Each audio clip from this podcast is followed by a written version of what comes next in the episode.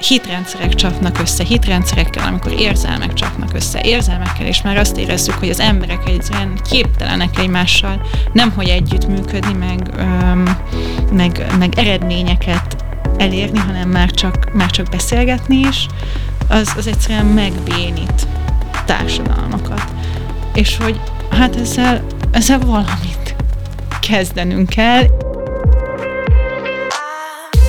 Ez a te podcastod. A műsorvezető Szűcs Viktor.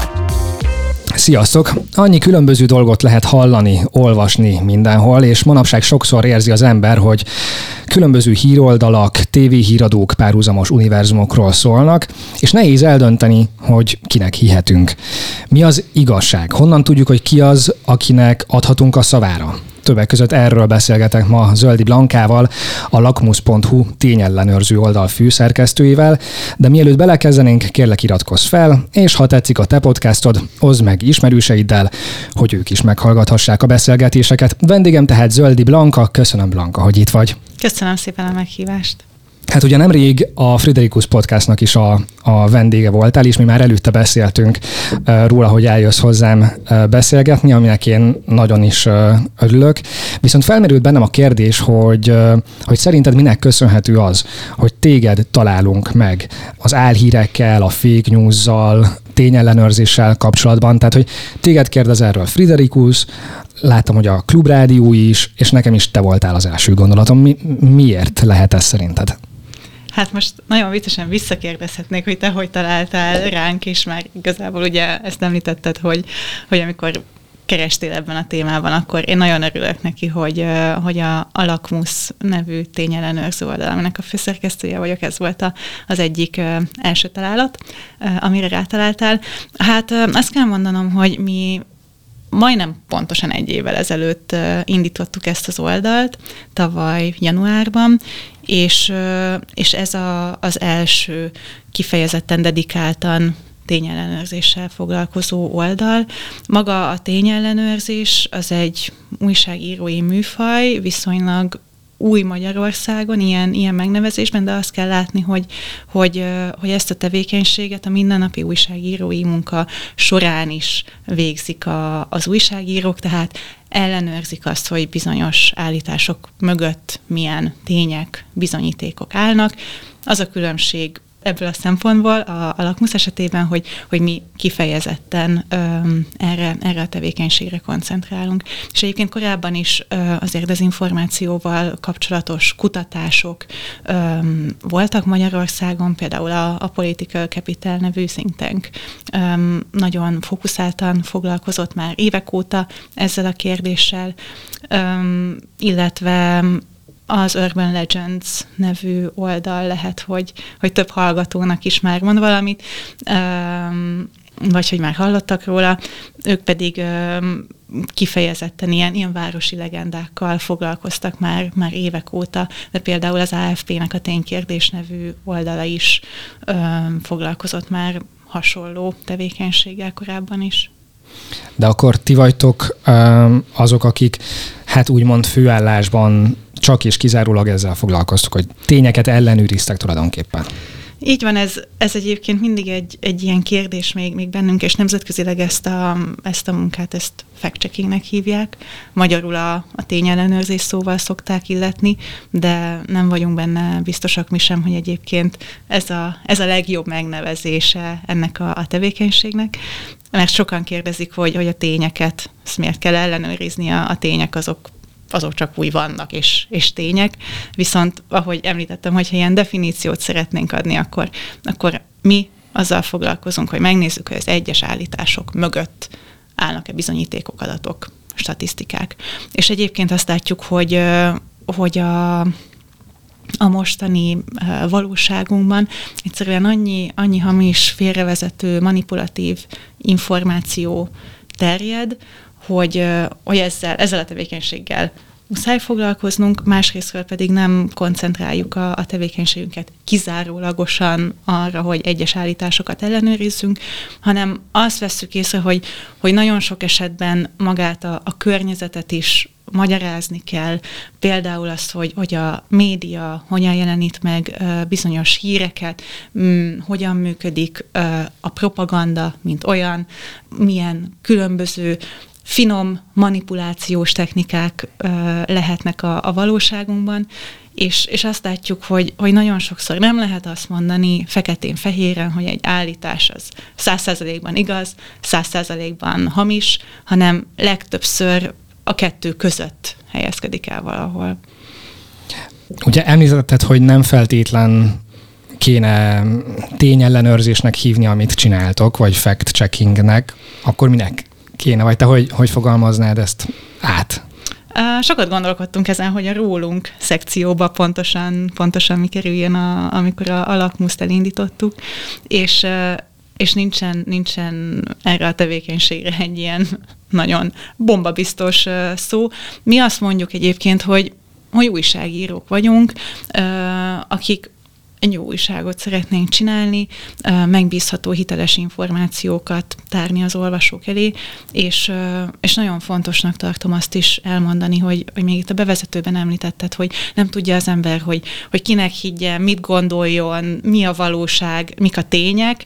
Ezt nagyon fontos elmondani, hogy mi azt nem akarjuk megmondani senkinek, hogy mit gondoljon. Meg nem akarjuk megmondani senkinek azt, hogy, hogy miben higgyen. Szeretnénk azzal segítséget nyújtani az embereknek, hogy, hogy egyes témákban mi feltárjuk azt, hogy, hogy milyen információkat tudunk mi megtalálni, mik azok, amik, amik elérhetők, és eszközöket adunk a, az embereknek a, a kezébe, hogy saját maguk is egyébként ellenőrizni tudják egyes, um, egyes állításokat, egyes, egyes híreket, és ezek alapján, a, az információk alapján meghozhassák a döntéseiket, és, és informáltan tudjanak döntést hozni arról, hogy, hogy mit gondolnak a minket körülvevő világról.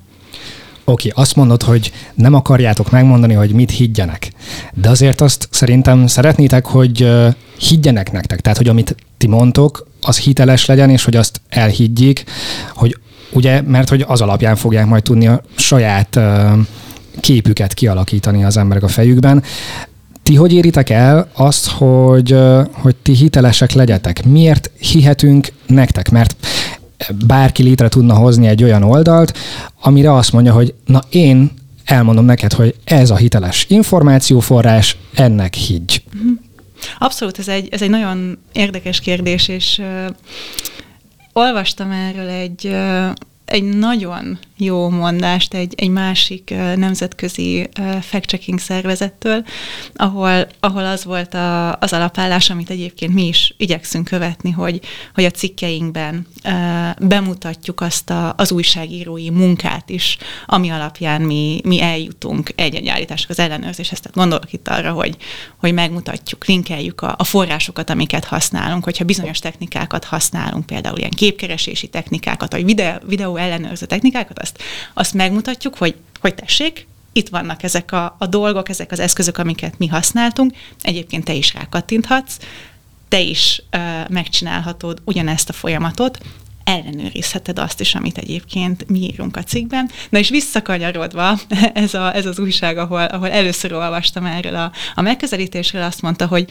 hogy nem azt mondjuk az olvasóknak, hogy, hogy nekünk higgyen, mint újságnak, hanem kételkedjen bennünk is, ellenőrizze azt is le, amit, amit mi csinálunk, de eszközöket adunk a, a kezébe ahhoz, hogy, hogy ezt a munkát el tudja végezni. Ne, ne higgyen vakon egyetlen újságírónak sem, higgyen saját magának azokkal az eszközökkel a, a kezében, amiket egyébként mi is felajánlunk neki. Hát ez mondjuk egy elég nehéz feladat, de, de nem lehetetlen. A, a rólunk mm, menüpontot már említetted, és ott olvastam azt, hogy azt írtátok, hogy olyan kijelentéseket és információkat vizsgálunk, amelyek széles közönséghez jutnak el és jelentősen befolyásolják a közbeszédet, és vagy potenciálisan kárt okozhatnak. Különös figyelmet fordítunk politikusok és egyéb közszereplők kijelentéseire, közintézmények és cégek közleményeire, valamint a közösségi médiában virálisan terjedő tartalmakra. És itt jön a lényeg, bizonyítékokat keresünk az állításban foglalt információkra, amelyhez minden lehetséges esetben megbízható elsődleges forrásokat használunk.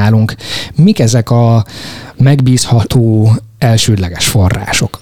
Um, többek között tanulmányok, statisztikák, adatok, illetve hogyha egy bizonyos emberről szól az állítás, ilyen esetben például az elsődleges forrás az, az maga az ember.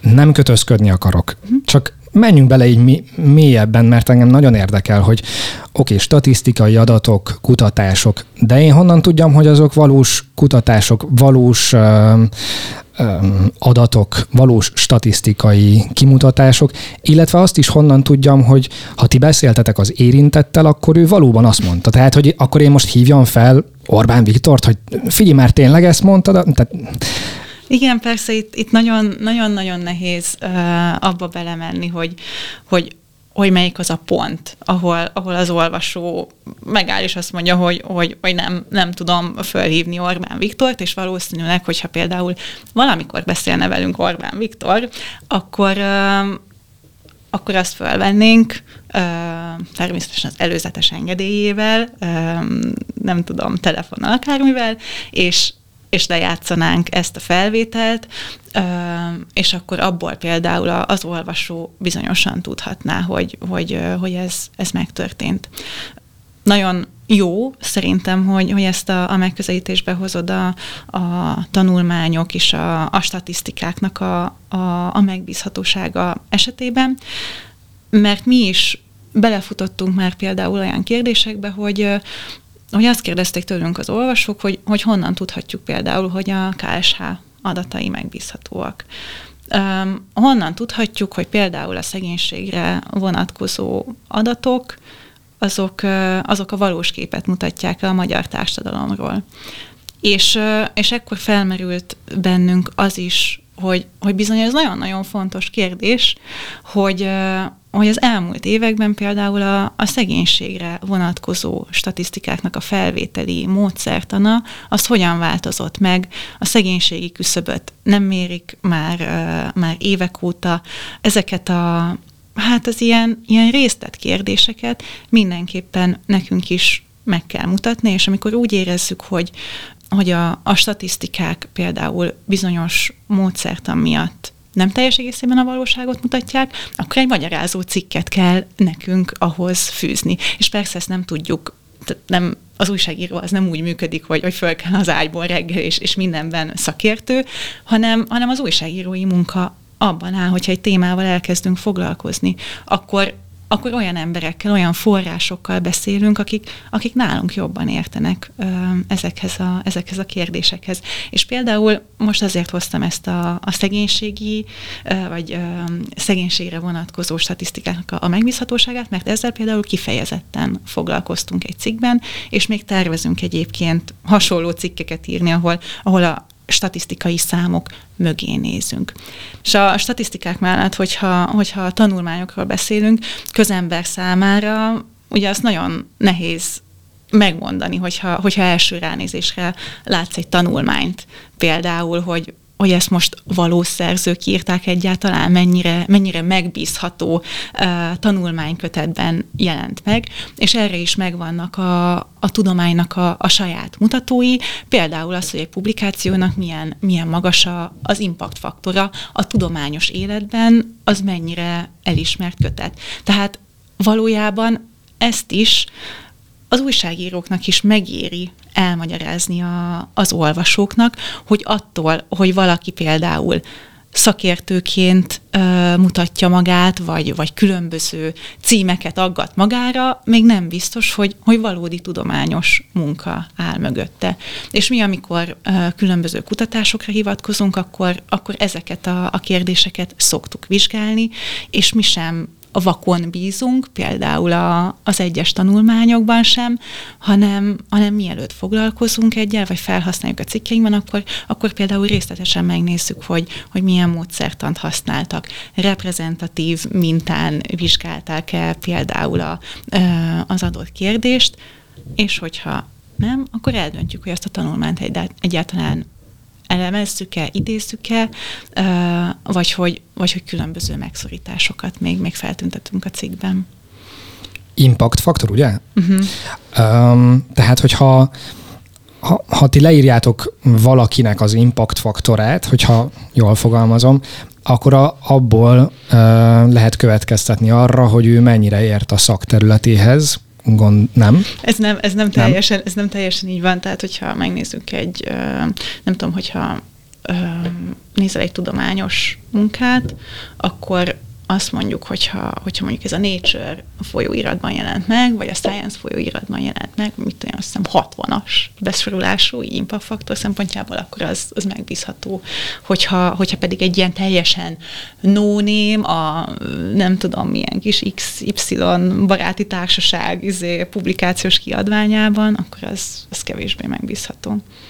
Honnan tudhatom én, hogy a Nature megbízható? Mert oké, okay, feltételezem, hogy nyilván az, de nem tudom bebizonyítani azokat az állításokat sem, amiket ott írnak. És ugye nagyon sok olyan videó van, pont mostanában volt erről egy Duró Dúra volt az egyik olyan videóban, ami összeesküvés elméleteket tartalmazott, és hogy abban úgynevezett kutatók is voltak.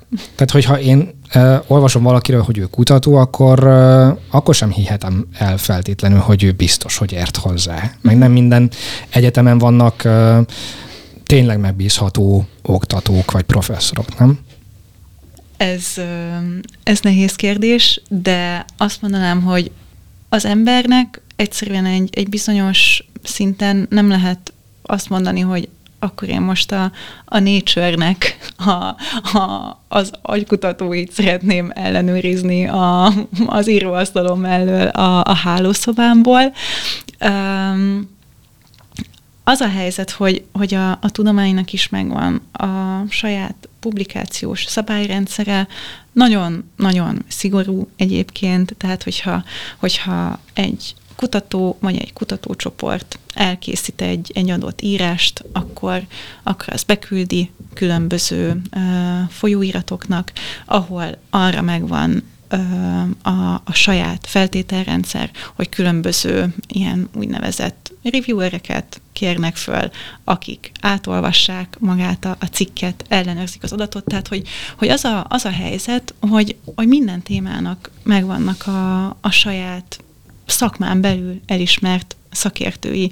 És én persze sokat tudnék okoskodni, biztos az agykutatásról, valószínűleg még nem, nem, is, nem is olyan sokat, de, de az a helyzet, hogy vannak egyszerűen olyan megbízhatónak látszó, tudományosan elfogadott folyamatok és, és közösségek, amire én azt tudom mondani, hogy, hogy oké, okay, ez, ez tutinak tűnik.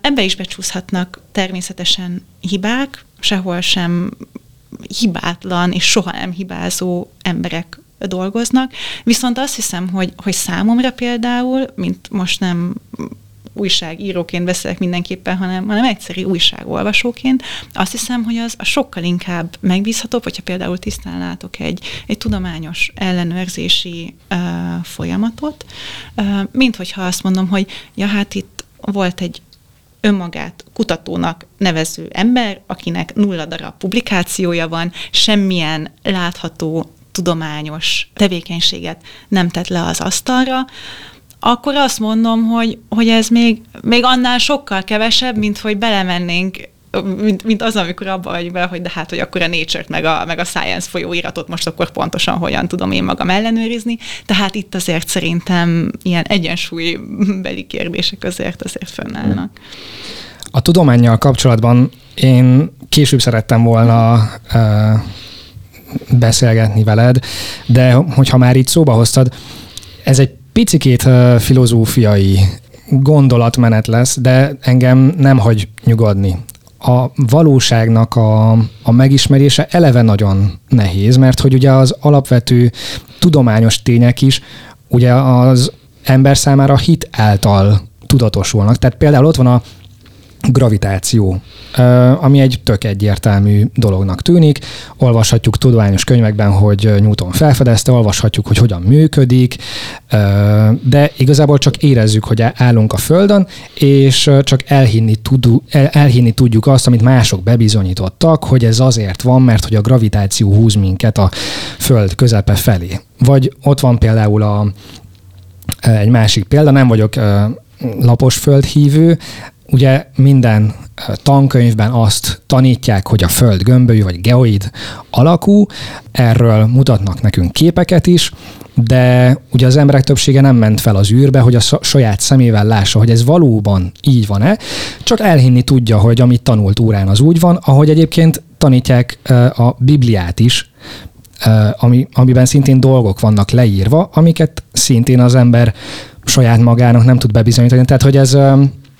Ez tényleg nagyon filozófiai kérdés, és az az igazság, hogy én mindig ilyen szempontból távol szoktam magam tartani a, a filozofálástól, amikor, amikor újságíróként beszélek. Egyébként, hogyha most kicsit azért mégiscsak belemegyek, mert most így az eszembe jutattad uh, azt, hogy, hogy egyszer egy ilyen nagyon érdekes beszélgetést, egy irodalmi beszélgetést hallgattam, ahol, ahol az előadó például azt mondta, hogy, hogy micsoda különbség az, és, és távoltartó erő az emberek között, hogy például, hogyha az egyik ember azt mondja a másiknak, hogy szeretlek, és a másik visszamondja azt, hogy én is téged, soha nem fogjuk megtudni, hogy, hogy az pontosan milyen érzés a másikban.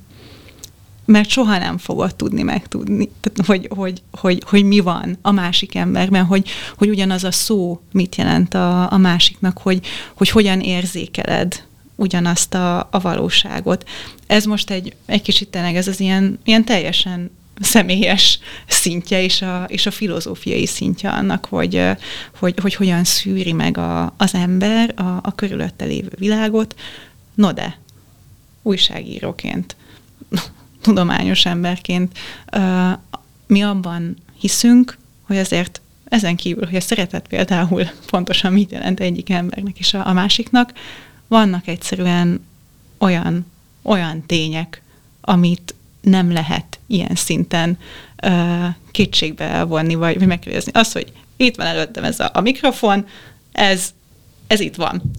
és, és a itt van. hallgatók sem feltétlenül nem biztos, hogy el fogják hinni, lehet, hogy azt hiszik, hogy egy telefonba beszélsz, és nem, nem minden, nem akarok így. Így van, és akkor a hallgatóknak azt lehet mondani, hogy akkor jöjjenek vissza, nézzék meg. Jöjjenek nézzék. ide, nézzék igen, meg Igen, igen, nézzenek meg, hát ha itt a stúdióban van valami, nem tudom, rejtett kamera, amiről én nem tudok, vissza lehet nézni a felvételeket. Igen, és, és ez most a, a mi kettőnk valósága, és ezt neked tudom mondani, hogy te látod itt ezt a, a mikrofont előttem, és, a, és az újságíró egyébként. Öm, szerintem valahol itt tud segíteni öm, az embereknek, meg, a, meg az olvasóknak, hogy most egy, egy mikrofonról beszéltünk például, de hogyha, de hogyha az a kérdés, hogy valójában volt-e mikrofon ebben a stúdióban, ezt ki szeretné deríteni például most, most nem én újságíróként, hanem, hanem bárki, hogyha, hogyha ezzel kapcsolatban lenne itt, itt óriási nagy kérdés itt a, itt a közéletben, akkor mit tudna csinálni például egy, egy újságíró? Uh, megnézi, ki volt, két ember volt itt a, a stúdióban, akkor az a, az a legbiztosabb, hogyha elsődleges forrásokat keresek, vagy megkérdez téged, vagy megkérdez engem, hogy tényleg itt volt az a mikrofon. Hogyha ez nem jön össze, akkor mehet a másodlagos forrásokhoz, például megkérdezi a te barátaidat, hát ha beszéltél nekik arról a mikrofonról, vagy engem. Csak, csak egy kicsit próbálom magyarázni, hogy hogyan, hogyan működik egyébként ez az újságírás, meg az, hogy, meg, hogy az mi a valóság, és hogy uh, igazából hogy, hogyan tudunk a, a tényeknek uh, utána menni. És ja, ez, ez ilyen nagyon, nagyon poénos példának tűnik, de valójában erről van szó. És akkor még amiket itt felsoroltam, hogy, hogy nézzük meg, hogy készült-e bármi fotó rólunk például a, a felvétel készítése során lehet, hogy fogunk szelfizni. Volt-e ott mikrofon? Tehát érted? Nagyon-nagyon-nagyon sok rétege van ennek, és pont ebben áll a munkánk, hogy, hogy hogyan, hogyan tudunk bizonyítékokat találni a, a, igen, a, a valóságnak a, az egyes momentumaira. A hallgatóknak ajánlom az A Te Podcastod profilt az Instagramon, ott kiderül, hogy a selfie hátterében van mikrofon, és hogy készítünk-e a beszélgetés után ilyen selfit, vagy sem. Visszakanyarodva, picit nagyon eltávolodtunk a beszélgetés eredeti medrétől, de mondok egy másik példát, ami egy azért közelebb van az újságíráshoz, és nagyon aktuális ez a háború, az Ukrajnában zajló háború. Um, ott is ugye van egy mainstream álláspont, vagy nem tudom, hogy ugye uh, Oroszország uh, lerohanta Ukrajnát, mert hogy uh, nem tudom, területeket akar, befolyást akar szerezni, stb. stb. És van egy ö, olyan nem feltétlen mainstream állítás, meg olyan, olyan hírportálok vannak, hogy, hogy Oroszországnak volt oka rá, meg hogy fenyegették őket a, a, az ukránok, vagy az amerikaiak, és ők mégiscsak találnak maguk számára erre forrást. Hogy ők ezt az állítást saját maguknak igazolják. Ez hogy lehet? Um, viszonylag egyszerűen lehet. Azt hiszem, általában az van, hogy ahogy említettük az elején, hogy a, a világ az nem teljesen fekete-fehér. Um, általában a világpolitikát iszonyú komplex dolgok mozgatják, és nagyon, nagyon összetett a kép. Viszont amikor arról van szó, hogy, hogy ki támadott meg kit, az azért szerintem egy viszonylag egyszerű kérdés. Nézzük meg, hogy melyik országban vannak másik országból nem odaillő katonák, akik éppen ölik a, az embereket. Öm, Bocsánat, nem akarom ezt kétségbe vonni, tehát nem akarom kétségbe vonni azt, amit mondasz, egyáltalán nem. Viszont ugye egyikünk sincs ott, uh, Ukrajnában, hogy lássa, hogy konkrétan mik történnek, és csak el tudjuk hinni, hogy, hogy ha mondjuk uh, egy nagyon elismert hírügynökség mond valamit, akkor az úgy van. Tehát, hogyha a BBC azt mondja, hogy ez volt, akkor az úgy is van. De hát ők is tévedhetnek, félrenézhetnek valamit, lehetnek ott kezdő újságírók, akik annyira nem tudják, hogy hogyan kéne utána nézni dolgoknak, vagy éppen valaki fáradt és, és másképp közöl dolgokat, és akkor azt elhiszik az emberek, mert hogy hát ezt a BBC mondta. Ezeket a, az emberi hibákat persze mindenhol fel lehet hozni, mindenhol előfordulhatnak. Az a kérdés, hogy ez, ez mennyire a hiba számba megy, amit utána például egy adott orgánum kiavít, helyreigazítás átláthatóan közdi, és mennyire a rendszer működésének a sajátja. Tehát amikor hallunk olyat, nem kell túlságosan messzire menni Magyarországról, hogy bizonyos ö, híreket hírcsatornákat kézivezérléssel irányítanak, és megmondják azt, hogy pontosan mit kell leírni, vagy milyen szavakat nem lehet leírni, amikor egyes orgánumok sorozatban veszítik el a sajtópereket azért, mert hazugságokat írnak le, és utána ugyanúgy folytatják a tevékenységet, az nem hiba, hanem a rendszer működésének a, az alapja. És természetesen háborús helyzetben sokkal-sokkal nehezebb a, az újságíróknak, és egyébként az újság olvasóknak a, a dolga. Van egy, van egy kifejezés, a háború köde, ami azt jelenti, hogy, hogy egyébként is ilyen háborús helyzetben borzasztó, nehéz információhoz jutni, mert egyébként a háborúban álló feleknek nagyon sokszor nem érdeke az, hogy az információ az kiusson a széles nyilvánossághoz, azért, mert az esetleg emberéleteket is veszélyeztethet az adott országban. Nagyon érdekes volt például látni azt, amikor nem is olyan régen Lengyelországba becsapódott ennyi rakéta, és akkor nagyon sokáig ugye az volt a kérdés, hogy, hogy ég, akkor most, most életbe fog elépni a, a NATO ötös cikkely, mert hogyha, mert hogyha Oroszországból érkezett a rakéta, akkor azt lehet a, a NATO tagország elleni támadásnak értelmezni.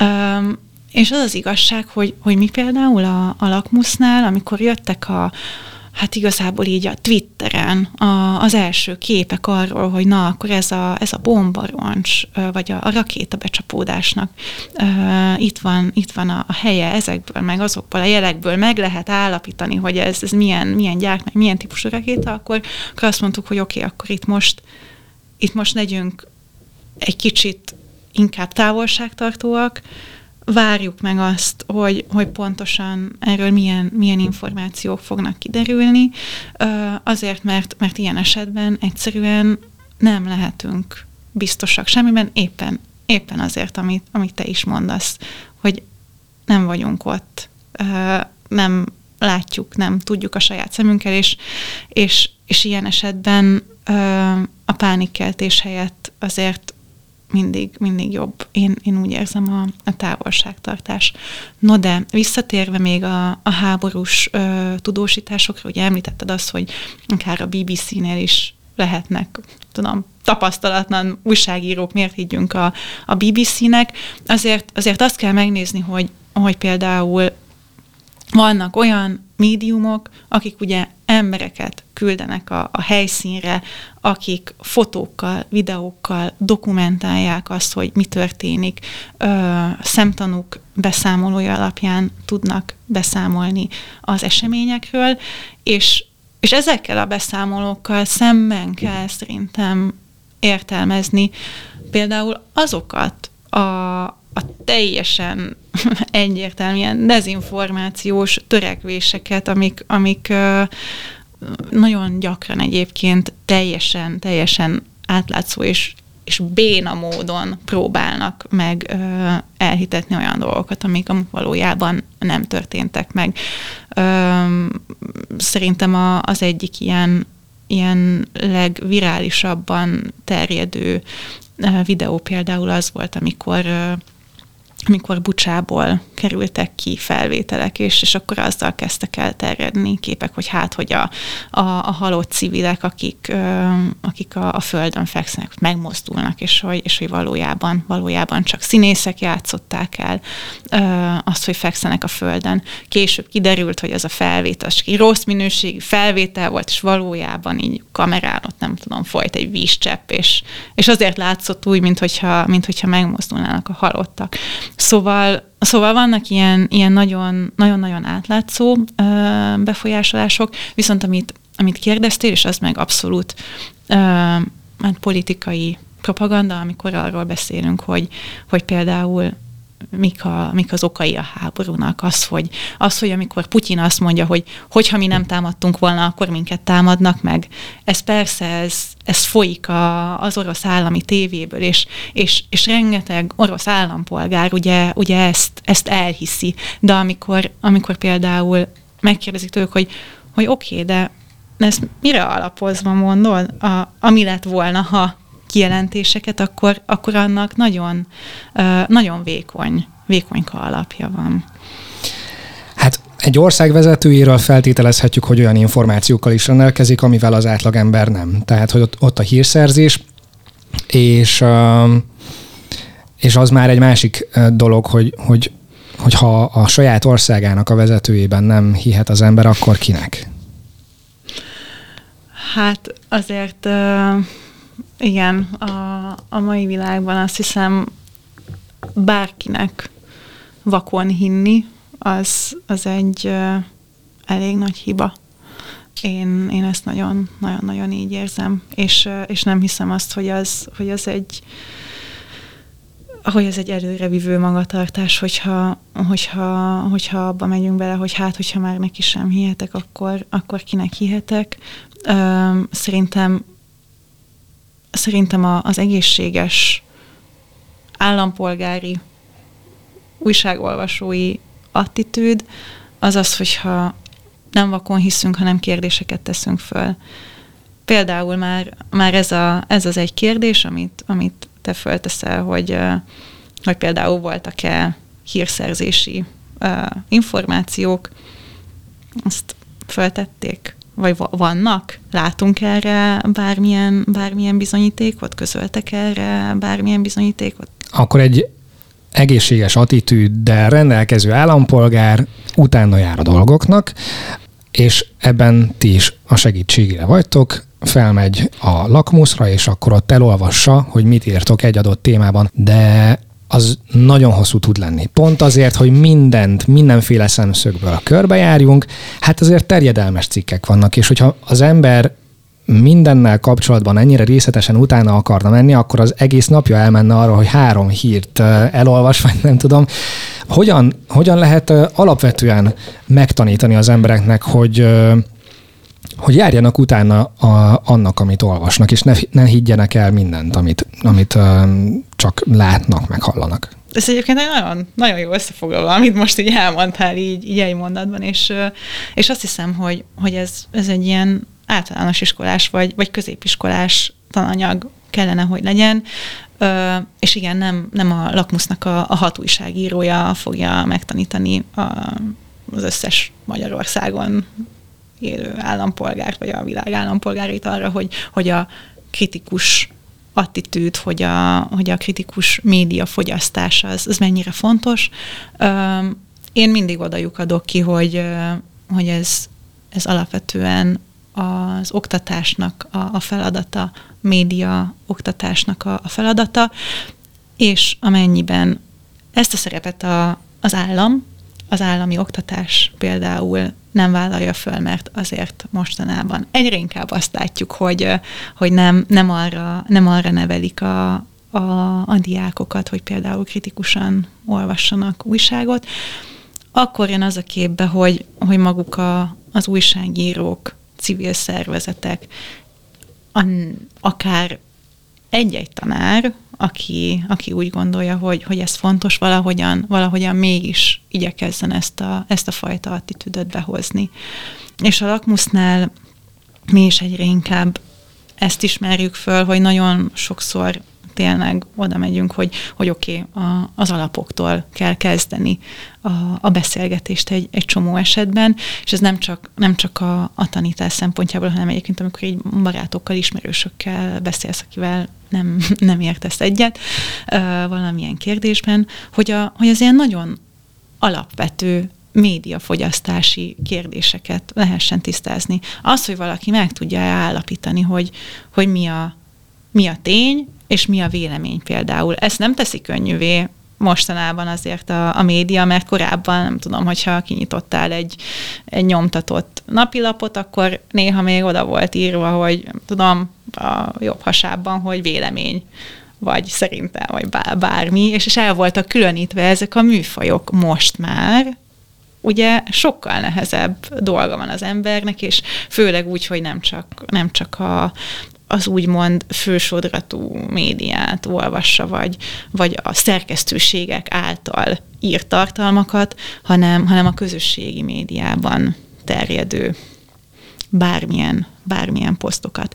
Szóval, szóval amire itt vissza akartam kanyarodni, az az, hogy, hogy igen, hogy a lakmusznál is dolgozunk azon, hogy, hogy különböző ö, oktatási anyagokat fejleszünk, hogy eljussunk olyan emberekhez, akik egyébként nem olvasnák a, a lakmuszt a, a mindennapi öm, médiafogyasztásuk részeként, meg nem olvasnának egyéb tényellenőrzéssel foglalkozó újságokat, és ők azok, akik egyébként leginkább kitettek a, a hamis információknak, és annak, hogy, hogy elhiggyenek ö, különböző félrevezető információkat.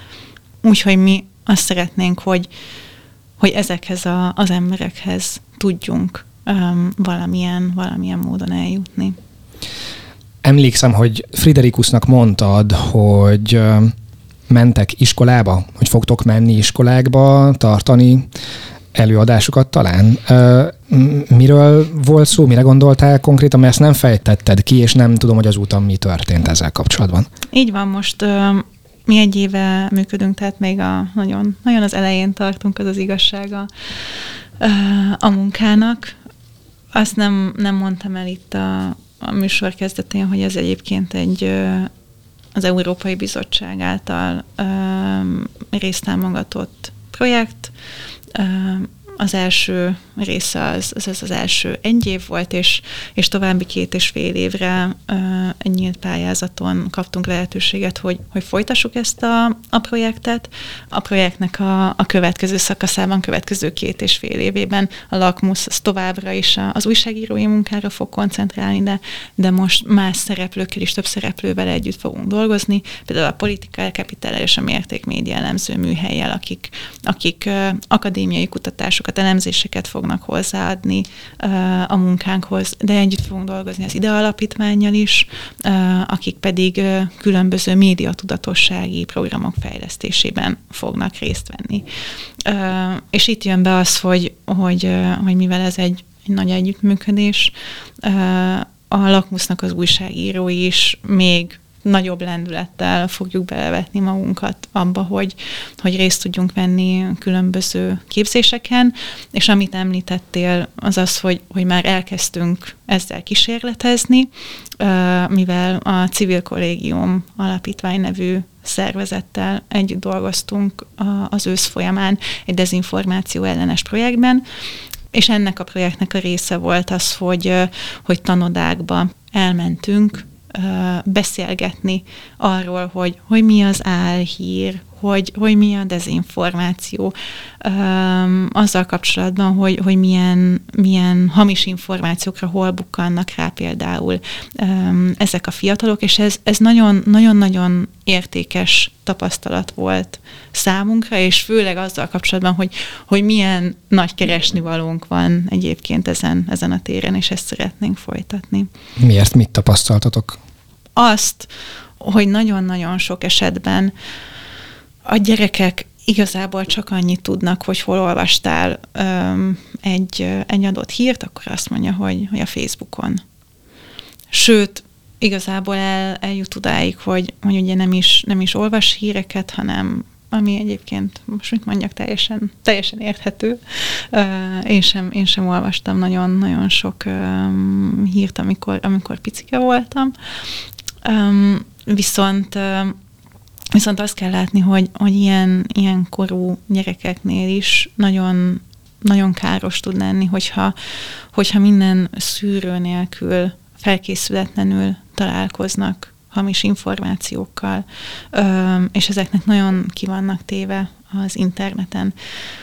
Tehát itt például az volt a, a tapasztalás, hogy, hogy oké, okay, hogy, hogy mi írunk jelenleg, nem tudom, politikáról, egészségügyi álhírekről, stb. stb., hogyha, hogyha azt szeretnénk, hogy, hogy azok a, a gyerekek, akik, akik még ezekkel a témákkal nem igen foglalkoznak, de, de hogy egyébként kritikus médiafogyasztókká váljanak, amikor majd fölnőnek, és hogyha találkoznak ilyen hírekkel, akkor tudják, hogy, hogy hogyan kezeljék őket. Például érdemes megfogni a, az ő érdeklődésüket azokon a területeken, amikkel igazán foglalkoznak. Például, amikor éppen az egyik tanodában jártunk, akkor, akkor ment a, a foci VB és, és akkor így kijött, hogy na, ott, ott mondjuk hallottak olyat, hogy a nem tudom melyik focistának eltörött a lába, és akkor azért, azért nem tudott játszani, és, és ilyen, ilyen hírekkel, vagy például, vagy például um, számítógépes játékok.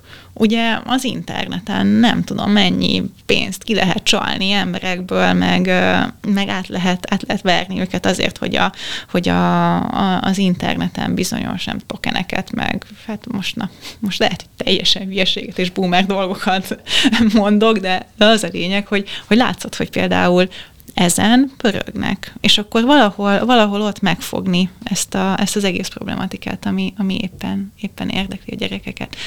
De most nagyon a gyerekekről beszéltünk, viszont van egy, egy másik kifejezetten érzékeny csoport, ö, életkorilag, pedig az idősek. És, és igazából ez a, ez a kettő korosztályi csoport, akire a következőkben kifejezetten szeretnénk koncentrálni, és kifejezetten nekik szóló tartalmakat is gyártani, nem csak, nem csak képzéseket. Az időseknél például a különböző internetes átverések, pénzügyi csalások nagyon veszélyesek tudnak lenni, de az is látszik, hogy, hogy ők például kifejezetten az egészséggel kapcsolatos hírekre is nyitottak és, és érdeklődőek, és itt megvan a veszélye annak is, hogy, hogy, hogy hamis információkkal találkoznak az időseket hogyan próbáljátok elérni pontosan? Most pont eszembe jutott egy, egy nagyon jó példa, amit nem olyan régen láttam. Érdekes módon Tajvanon, ahol volt szerencsém egy, egy hétig egy tanulmányúton részt venni, ahol arról volt szó, hogy, hogy Tajvan hogyan küzd a, kínai vezetéstől származó dezinformáció ellen. És, és Tajvan azért különleges, mert mert ott nagyon-nagyon sok civil szervezet foglalkozik azzal, hogy, hogy a, a, a kritikus médiafogyasztást, a média tudatosságot erősítse, és és voltunk egy szervezetnél, fake news cleanernek hívják őket, akik csak önkéntesekkel gyakorlatilag a, az egész sziget területét lefedve csinálnak ilyen, ilyen különböző beszélgetéseket, programokat mindenkinek azzal kapcsolatban, hogy, hogy uh, hogyan ne essenek a, a hamis információk csapdájába. És úgy kezdték, hogy, hogy kiálltak így a, az utcára standokhoz, adtak ajándékba mindenkinek egy, egy ilyen szappant, mint ugye, hogy meg, megtisztítani a, a közbeszédet a, a hamis információktól, és, és csak hallgatták a, az embereket, hogy a beszélgetések alapján uh, mik azok a témák, amik leginkább előjönnek, az, hogy, az, hogy mikre, mikre érdemes koncentrálni, és azt vették észre, hogy, hogy nagyon sok idős ember ment oda hozzájuk, és, és ilyen egészen mindennapi problémáik voltak, és azt mondták, hogy, hogy hát amikor arról beszélünk, hogy, hogy például az idős emberek hogyan ne essenek a különböző pénzügyi csalások, zsaroló vírusoknak a, a csapdájába, akkor ott, ott leginkább azzal kell kezdeni, hogy például egy, egy idős embernek megmutassuk, hogy a, hogy a telefonját hogyan tudja újraindítani, hogy hogyan tudja például letörölni azokat az alkalmazásokat, amikhez ő nem akart hozzáférést engedélyezni, és, és mégis ott vannak a, a telefonján. És innen kezdték.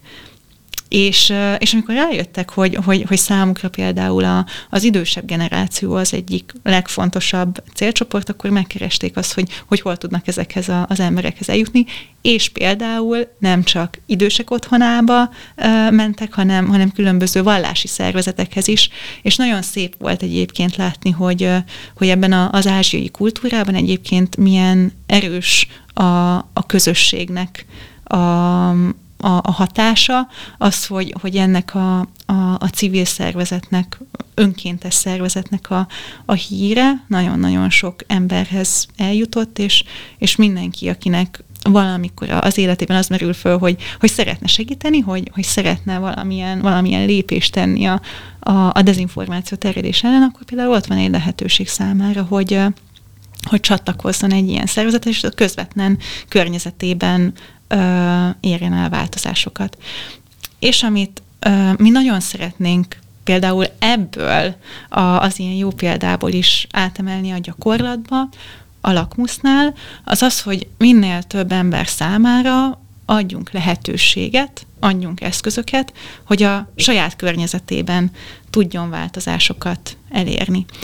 És jelenleg most egy olyan, olyan közösség kialakításán dolgozunk a, a lakmusz körül, ahol, ahol az embereknek, akik, akik velünk kapcsolatban vannak, megvannak például azok a, a saját eszközei, hogy hogyan beszélgessenek, milyen tippeket, tanácsokat adjanak olyan ismerőseiknek, közeli, távoli ismerősök, online, offline, bárhol, akik teljesen hamis információkra építenek például egy, egy egész világképet. Amikor azt érezzük, hogy, hogy nem tudunk már beszélgetni egymással, akkor, akkor legyenek eszközök az emberek kezében, ahol, ahol ezt, a, ezt az űrt, ezt valahogy át tudjuk, át tudjuk hidalni.